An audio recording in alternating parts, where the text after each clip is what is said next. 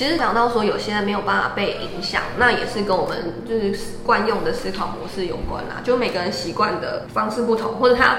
本来想要完成的目标就不一样。像以前小时候，我爸就很很常跟我讲说，你未来一定要念文法商，然后除了这些，就其他就是没有什么前途。可是那三个目标都不是我想做的，自然而然的，我每天都会被灌输说，你就是要念文法商。那这些未来跟我一点关系都没有，也不会去刺激到想要念书的动机。讲的就是说，他必须要能够更贴近你自己。是，所以我们在建立这个好的影像的时候，其实也是要贴近环境嘛，就你不能够跟这些学生抽离太多。读书这件事跟他未来有没有联有没有关系啦？嗯，如果是都是长辈的，都是我们的目标，那这个目标跟他会没有关系。很久以前我有看到新闻，就是有一群小朋友，他们是田径队的，那他为了要出国比赛，那因为他要出国比赛，那跟他的目标有关系，那他们就自己自学英文。为了要跟国外的选手或者是国外的那个场所可以沟通啊，然后后来就是半年之内就把英文练得下下脚。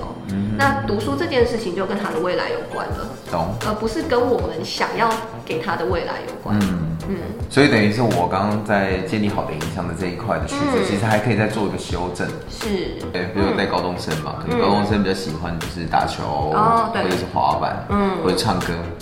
等等，就是唱歌我也蛮喜欢你也喜欢，就等于是用他们在那个阶段他们比较喜欢的大大部分人啊，可能八成的人比较喜欢的东西来做引导，嗯，这样子对他们来讲可能会更好一点点。哎，你努力在考试前你先念书，嗯，然后在考试后你可以就是让自己好好的放松，嗯，就是目标不是考试这件事，是为了后面你想得到那个东西。这个又又讲到他就是一个。他真正想得到的，因为很多学生其实念书会不晓得自己到底想要干嘛。对他们常常说念书没有用，就是我的目标是毕业。嗯，只是好像毕业又没那么的强烈了。毕业的这件事情对他们来讲又没那么的强，所以大家都不想毕业是吗？就很奇怪，现在学生真的很奇怪，就是毕业有或没有，好像嗯不是这么的在意，然后就觉得说我要拿学分，但是我的能力不足，所以我就放弃了。很多人会是因为这样子，嗯嗯，所以。就是可能，但是大多数人还是会有感觉啦。你这样，我想忽然想到，我学生跟我分享他自己实际的例子，嗯，因为他也是学校老师嘛，嗯，他说，呃，有一个学生，他就是成绩蛮危险的，嗯，那他一直跟他讲说，那不然就是补交报告，然后你可以拿到这个成绩，我还是会让你通过。就那学生就是说好，可是后面又不做，因为刚好那时候我们有学到怎么样去辨认人的思考模式，嗯，然后还有发现那个学生是体育蛮好的，嗯，就他体育健将，很会跑步。那他就把他叫过来说，呃，其实你现在呢，只要跑一百公尺，你就达到你的目标了。那你后面要做什么，你就可以去休息，去做什么都可以。可是呢，你现在如果放弃了，你等于你要从头再跑一次三千。哦。那你要一百公尺赶快结束这一这一回合，还是你要再重跑三千？因为他那一科如果不过，他可能就要再重读一年。这等于是用他的话来跟他讲。讲到这边，你有没有觉得，其实老师还蛮难的？嗯，那就是今天讲到的主题。哎，我们其实根本没讲今天主题是什么。哦，今天主题啊，读书有用吗？读书有用吗？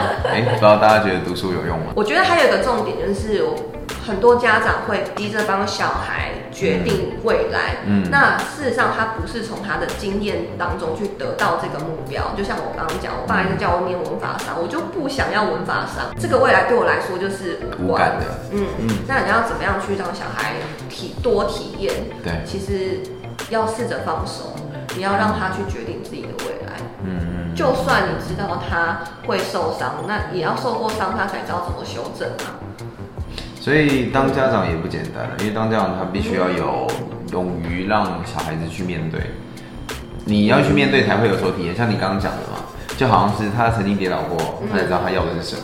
就是让他你哦，应该是说我们以前都会害怕让孩子走错路。对啊。那我们现在要练习的就是让自己心脏大颗一点。对对对对对，就是这样的难处，我认为也是这样。嗯。要成为一颗大颗心脏的家长也。因为通常以高中来讲的话，家长通常会说：“我小孩子国中不是这样。”嗯，他为什么高中会变这样？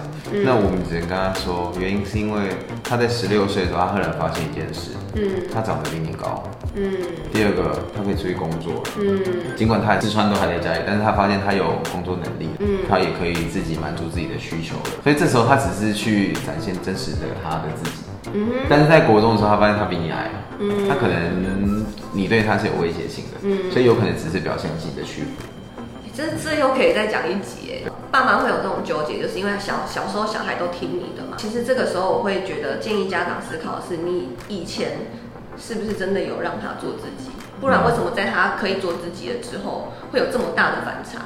呃，一样，我觉得在回到回归到自己嘛，嗯，所以对于未来的孩子，其实我们也是建立好自己一个好的形象。对啊，对啊，要不然你等于说，哎，我在想说我孩子多坏，孩子多坏，其实你也是一直在催眠你自己啊。其实你在催眠你自己坏的影响，然后，对啊，其实我认为每一个小孩他都是一个阶段性的。嗯。那一个阶段性的话，你反而是你给他更多的宽容跟包容，嗯，然后去协助他，嗯，那或许你就是在协助他建立一个好的印象，嗯，因为你看他好的地方嘛，你告诉他好的地方，告诉他好的地方可以怎么样去延伸，那慢慢可能就会拓展开来，然后在这个过程当中，它是一个，因为陪伴它就是一个蛮。